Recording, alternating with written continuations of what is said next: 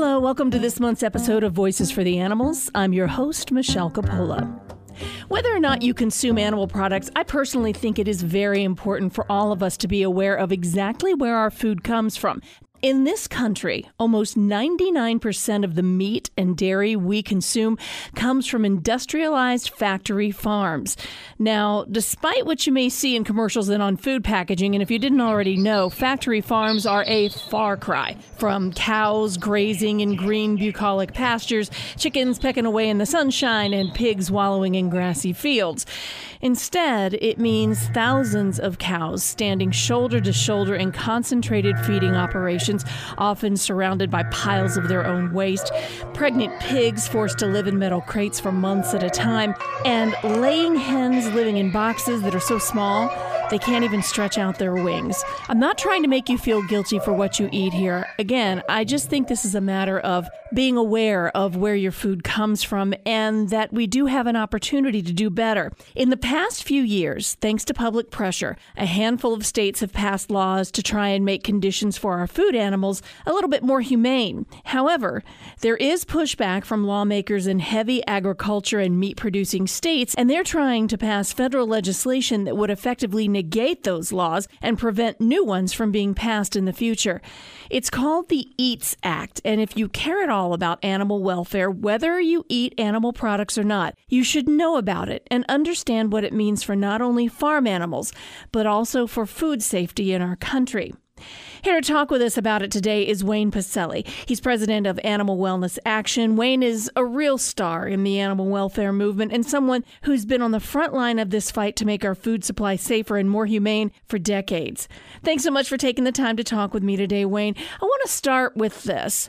Can you explain what the EATS Act is and what it would do if passed and why it's being pushed in Congress right now? Yes, well, the EATS Act stands for Exposing Agricultural Trade Suppression Act. It's a real mouthful. And really, it's just the latest effort by the factory farming industry, in particular the industrial pork industry, to unwind very modest state rules to give animals more space and to also restrict the sale of pork from operations that severely confined to breeding sows. The breeding sows, you know, for the last, you know, 40 or 50 years, most of them have been confined of the 6 million sows who are in the U.S. Uh, pig breeding population. Most of them have been confined in two foot by seven foot cages called gestation crates. So these are basically the pre birthing crates. So the sows are pregnant, and these are animals who can weigh three, four, 500, 550 pounds. And they are essentially immobilized in these crates for four month stretches, which is the period of their gestation. So they cannot turn around. They can barely take a quarter step forward. And these are intelligent animals. You know, they have the emotional intelligence and the general smarts of a dog. So if we did this to a dog and we put them in a crate barely larger than their body, for four months at a stretch, that would qualify as cruelty under many uh, state anti cruelty statutes. And the pork industry didn't like the reform efforts in Oregon, California, Colorado, Massachusetts, Michigan, Ohio, other states that have banned these crates. And they were particularly agitated about California's Prop 12, which was passed overwhelmingly by voters in November 2018 it had a phase in, and as of January 1, 2022, that measure was supposed to take full effect, and it would not only have expanded the space allotments for breeding sows in production facilities, but it would have stopped the sale of any pork that came from those factory farms that confined the sows. They challenged it, they being the pork industry, and they, they challenged it in the courts. They lost in the district courts. They've lost in the uh, appeals courts. They got this in front of the U.S. Supreme Court, much to the surprise of a lot of observers. And then this conservative U.S. Supreme Court ruled five to four that California exercised its proper authority in passing the statute. It did not invalidate Prop 12 like the National Pork Producers Council and the American Farm Bureau Federation wanted. That was a huge loss for them. We celebrated, as did many others who care about animals. And then immediately after that, the allies of the National Pork Producers Council and the Farm Bureau got legislation introduced in Congress called the EATS Act, and we've been battling away in the Congress since that introduction to thwart its advance. You know, you touched on this uh, when you were answering that question, but I do want to make the point that it's estimated that one in four pigs being raised for meat in the U.S. actually belong to Chinese owned companies. And a lot of people may not realize that. In your opinion, how invested and powerful are these foreign interests in seeing the EATS Act get passed? The pork industry or the pig industry is the biggest example of foreign owned agriculture in the United States two foreign owned companies control 40% of the U.S. Uh, pig population. And the biggest one, or the bigger of the two, is Smithfield Foods, which was acquired by the Communist Party of China uh, in 2013. It was enabled by a $5 billion loan from the Bank of China, which is a state institution. And now it is wholly controlled by the Chinese government. The second big actor is JBS, which is a Brazil based company. We don't have precisely the same acute concerns about JBS as we do about the government of China. In China, what we're seeing are high rise factory farms, as many as 29 stories high, with these basically it looks like a giant condominium complex in New York City. And it's filled with pigs who never get out of these rooms. It's a farrow to finish operation that is the kind of brave new world image, very dystopian vision of agriculture. If Smithfield Foods, which is the biggest member of the National Producers Council, achieves its goal of passing the EATS Act, we will wipe out uh, state rules and we will then enable the Chinese to build these giant industrial style high rise factory farms in the United States. Some people may say, oh, that's far fetched. That couldn't that couldn't occur. Who would have thought factory farming would have started, where you have thousands and thousands of animals standing shoulder to shoulder? This is just this is just a souped up model of the same enterprise. And no, I'm deeply concerned about Smithfield Foods. When you think about food security being national security, why would we ever cede control of an enormous sector of American agriculture to uh, a global adversary like China.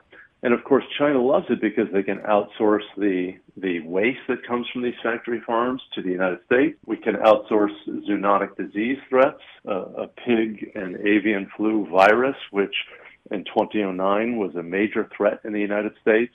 There are so many elements of this that are extremely dangerous, and frankly, I'm shocked that many Republican lawmakers who talk about being tough on China are just genuflecting to China by supporting the EATS Act. Well, and it's so interesting to me because the conservative senators and congresspeople are also the ones who espouse states' rights, and yet they are all about passing this law that would basically supersede states regulating their own agriculture interests. And it's not just about pigs. I mean, this would effectively negate thousands of laws that are passed to protect not only pigs, but also give a little bit more humane conditions to cows and chickens as well. Uh, there are a good number of Republicans who uh, espouse the states' rights view and a, and a federalism view that is a traditionally conservative view, and they make political decisions based on that philosophy. Others just talk those points and don't act consistently. So the good news is that uh, that about 20 members of the House Republican Conference have signed letters saying they absolutely oppose the EATS Act. It, it is an assault on states' rights.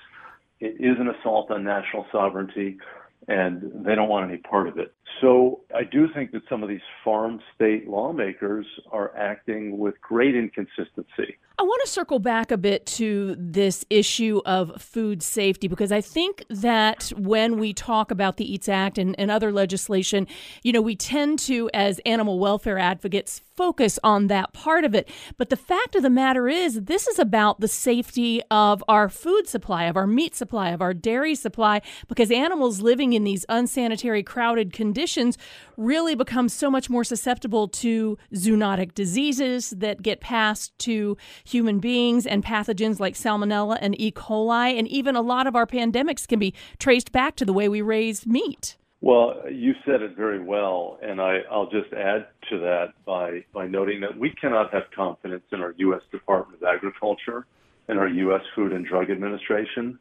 Those are the two principal regulatory agencies that oversee food safety in the United States, and they're both incredible examples of industry capture. I mean, USDA is is an extension of the factory farming industry. Tom Vilsack, the Secretary of Agriculture, he served for eight years under President Obama, and then he obviously was uh, ended his service when Donald Trump became president.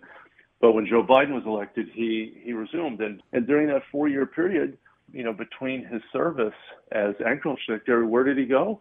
He became the CEO of the U.S. Dairy Export Council, which was promoting uh, dairy all over the world.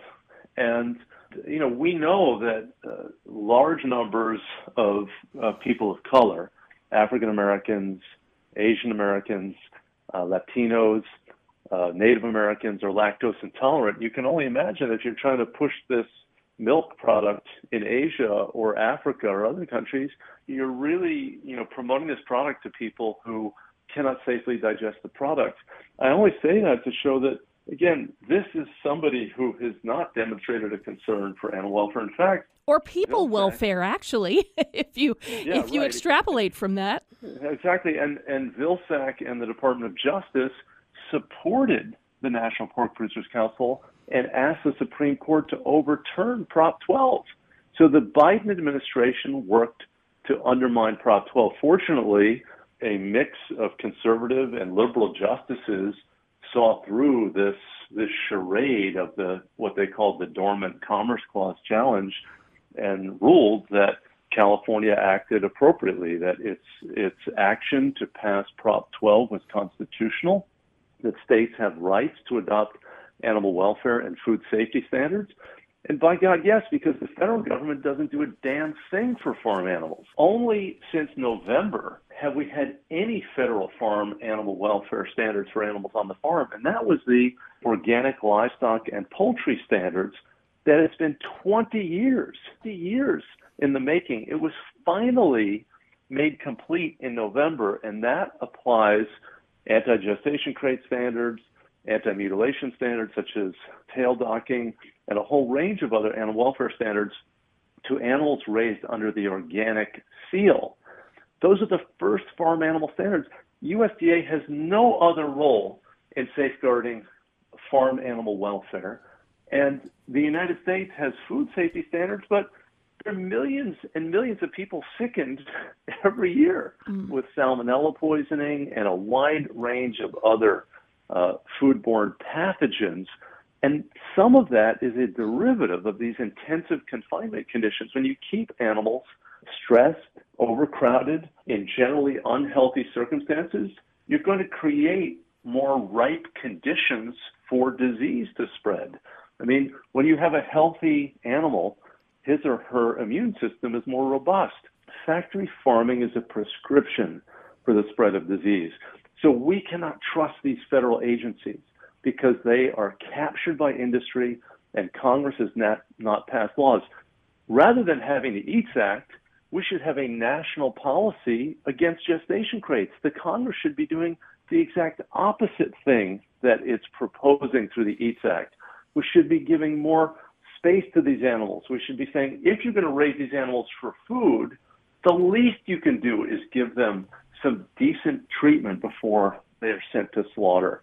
And I think what we've what we've seen with factory farming is that you know, every day can be miserable for the animals, not just the day of slaughter. Factory farming was an example of human innovation divorced from conscience. And I, I, think what we need is we need human innovation attached to conscience. I'm not saying we should go back to a 1930s style agricultural production model. We should be having a 21st century model, and we can use our human creativity and our incredible capacity for innovation to deliver food to people that doesn't leave animals in such a terrible state of distress.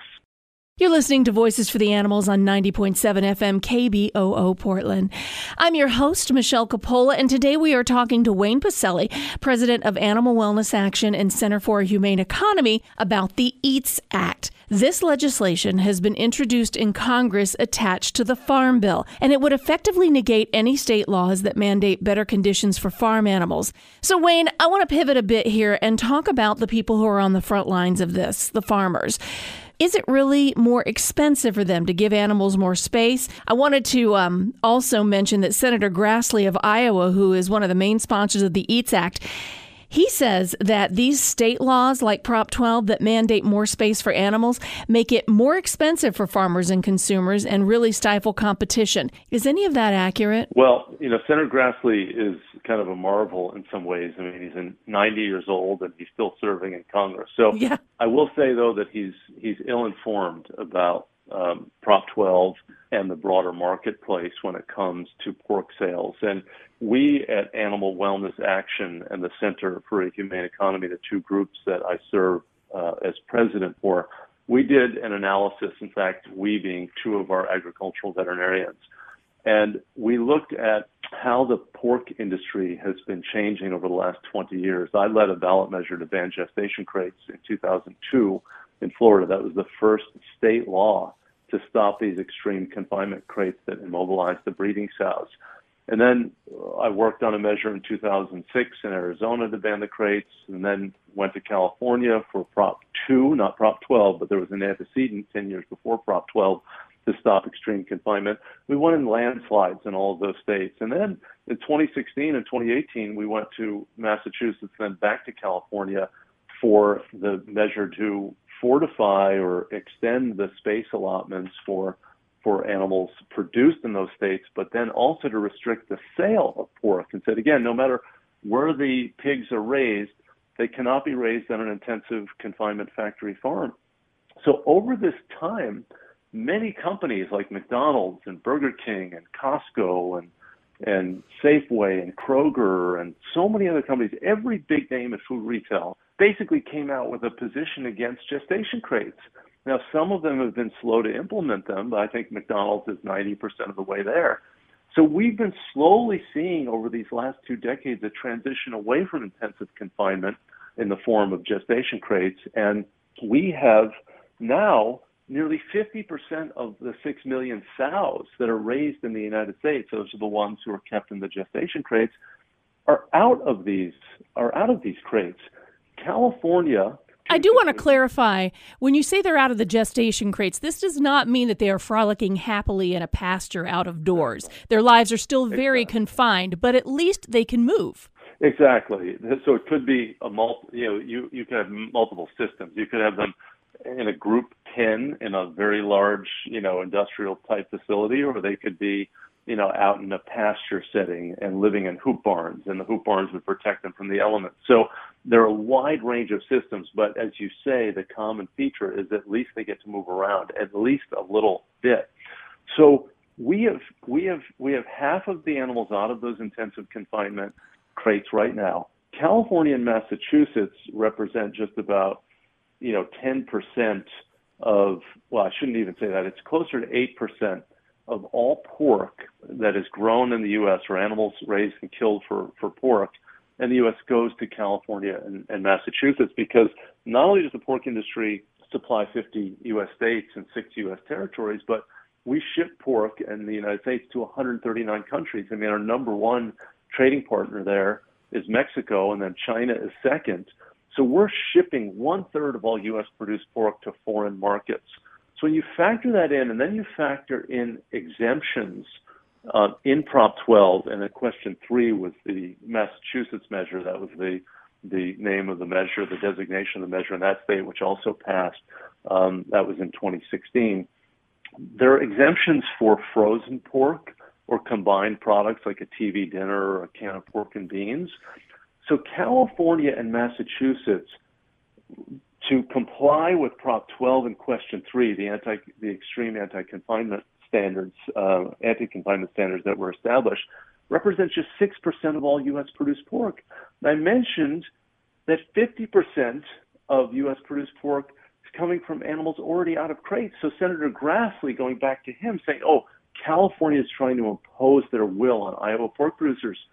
Not one Iowa pork producer, if he or she does not want to, needs to change because thousands of other pork producers already have, and they can accommodate California and Massachusetts today and tomorrow. So the whole thing is a contrivance, it's a, a terrible exaggeration, and it's really about ideology. They're trying to make the claim that somehow this is an imposition on them when it's not an imposition on anyone. It's a market opportunity for the thousands of farmers who have already turned away from extreme confinement. This is about their ideology. It's about the fact that they don't want any state to impose these policies because they fear that more of this is going to be done and that they're going to have to change down the line. But their whole narrative right now is, oh my God, the poor, you know, farmer in Iowa. Wrong. Thousands of farmers in Iowa already don't do this. So Senator Grassley is deeply misinformed. As I said, very impressive guy that he's still serving in the Senate at the age of 90, but he's ill informed on this issue.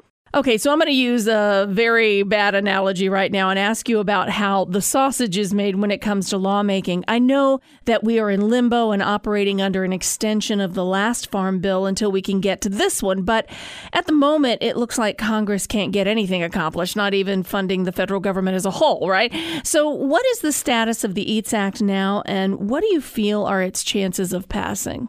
Well, the Congress is a um, is built to see legislation die.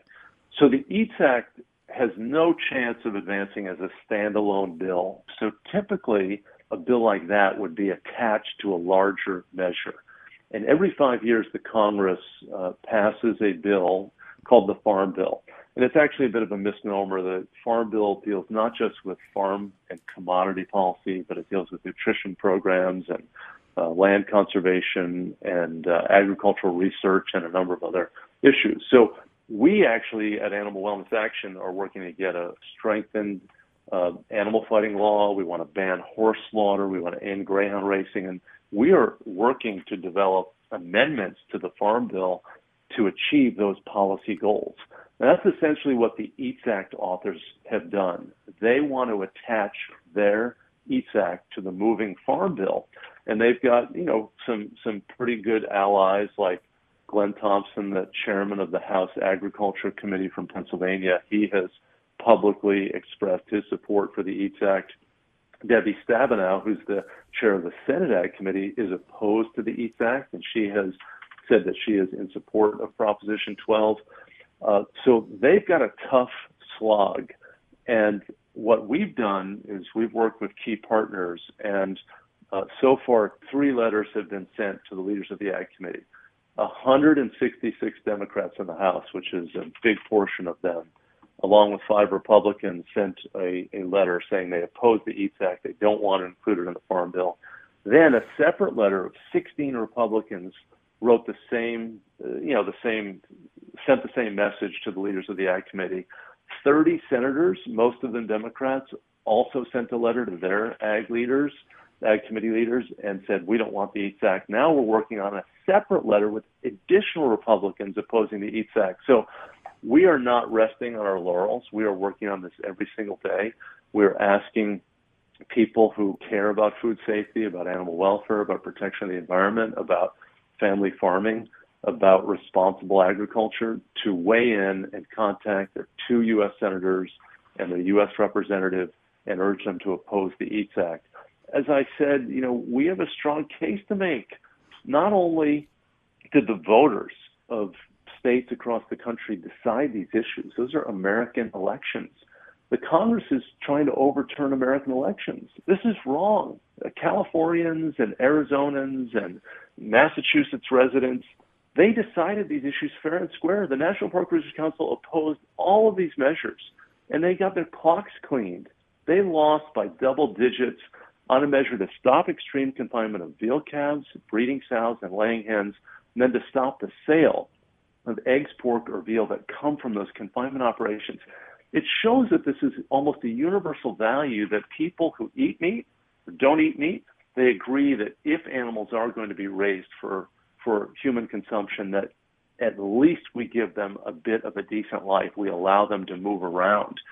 So anyway, I feel I feel hopeful about it, but we are not relenting. Things can turn on a dime, and we've got some really strong opponents. The agribusiness industry has had its way in the Congress for an awfully long time and uh, we have to stay really vigilant on this issue. I don't want to let you go before I say to you that uh, I've been following you for a long time, and I've always felt that you are one of the most knowledgeable and eloquent voices on behalf of animals. And I remember seeing you on television, I mean, over a decade ago, fighting for these same issues. And it seems that uh, how difficult it is to get even the most minor concessions in animal welfare from, you know, the powerful agriculture interests to get those done. I wonder what keeps you so passionate and motivated about this issue when it's such a hard won battle? Well, Michelle, thank you. It's a really important question because sticking with this, like if people are involved in animal protection and not feeling burned out or overwhelmed, or feeling like they're tilting at windmills is so important. I mean, when people join this cause, it's really important to stay. And I think for me, you know, number one, I just have a burning passion for animals. I recognize that animals have lives that matter to them. They care about their own lives and their, their well being just as much as we care about ours. And they have the same instincts to survive that we do. I know that they're conscious. I know that they're sentient. And I also, you know, know that we human beings are so smart. We can live our lives. We can meet all of our needs, whether it's food or research or clothing without victimizing animals. You know, that may have been different, you know, 200 years ago or even 100 years ago or certainly, you know, 2000 years ago, but now is what we're talking about. And I believe that we humans have a responsibility. You know, I we hear the term animal rights. You know, for me, it's less about animal rights; it's more about human responsibility. It's about how do we use our incredible intelligence? How do we use our power? And how we act toward them is a measure of our personal and collective and societal character. And we already have anti cruelty norms in our society. States began to pass laws against animal cruelty in the first half of the 19th century, 170 years ago. All I want to do is logically apply anti cruelty principles to the broad array of settings in which animals live. And whether it's factory farms or whether it's the fur trade or whether it's trophy hunting or leg hold traps or elephants and other wild animals in circuses. I just think we can do better. And one of the things that that keeps me going in addition to those core values is that we're making progress. I am enlivened and I am inspired by the progress we're making. You know, when Ringling Brothers in 2016, you know, ended its live animal acts, when Giorgio Armani and hundreds of other major clothing seller said we're going to stop using fur. When we passed the FDA Modernization Act to eliminate an animal testing mandate, you know that is so empowering. When we've passed five of five ballot measures to give animals raised for food more space against the weight of all of these agribusiness companies that fought us every step of the way, we had landslide victories in every one of them. All of that gives me strength. And I, I really want to remind all of you listening who care about animals. You are not alone. And really, one of the important things for you to do is to be part of a larger community of people who care and who are taking strategic action to address these issues. And I really want to do my best. I've been fortunate to hold positions with major animal welfare organizations, including Animal Wellness Action, the Center. I want to use your time effectively, and I want to use your voice so that you are empowered to drive change. I've seen incredible change. I started an animal advocacy group when I was a college student when I was 19. And we were just on the margins. People wouldn't listen to us. Now we're a mainstream, powerful force. We're going to defeat the EATS Act. We're going to pass this new legislation on animal fighting. We're going to pass a ban on horse slaughter. We're going to end greyhound racing just in this Congress. So that's really, Michelle, what motivates me is that we're making progress. We're not standing in place. But occasionally we have to fight defensive battles. That's what a movement is involved. You have offense and defense. You know, the opponents, you know, try to attack you and you have to defend yourself. And that's what we're doing with the EATS Act. You've been listening to Voices for the Animals, and we've been talking with Wayne Pacelle, president of Center for a Humane Economy and Animal Wellness Action. If you'd like to get involved in the tremendous work that they are doing, you can find them at animalwellnessaction.org. You can also find those links as well as more information on the EATS Act and how to reach out to your federal congresspeople at the Voices for the Animals show page at kboo.fm. And that'll do it for this month's edition of Voices for the Animals. I'm Michelle Coppola. Until next time, please be be kind to animals, to others, and most of all to yourself.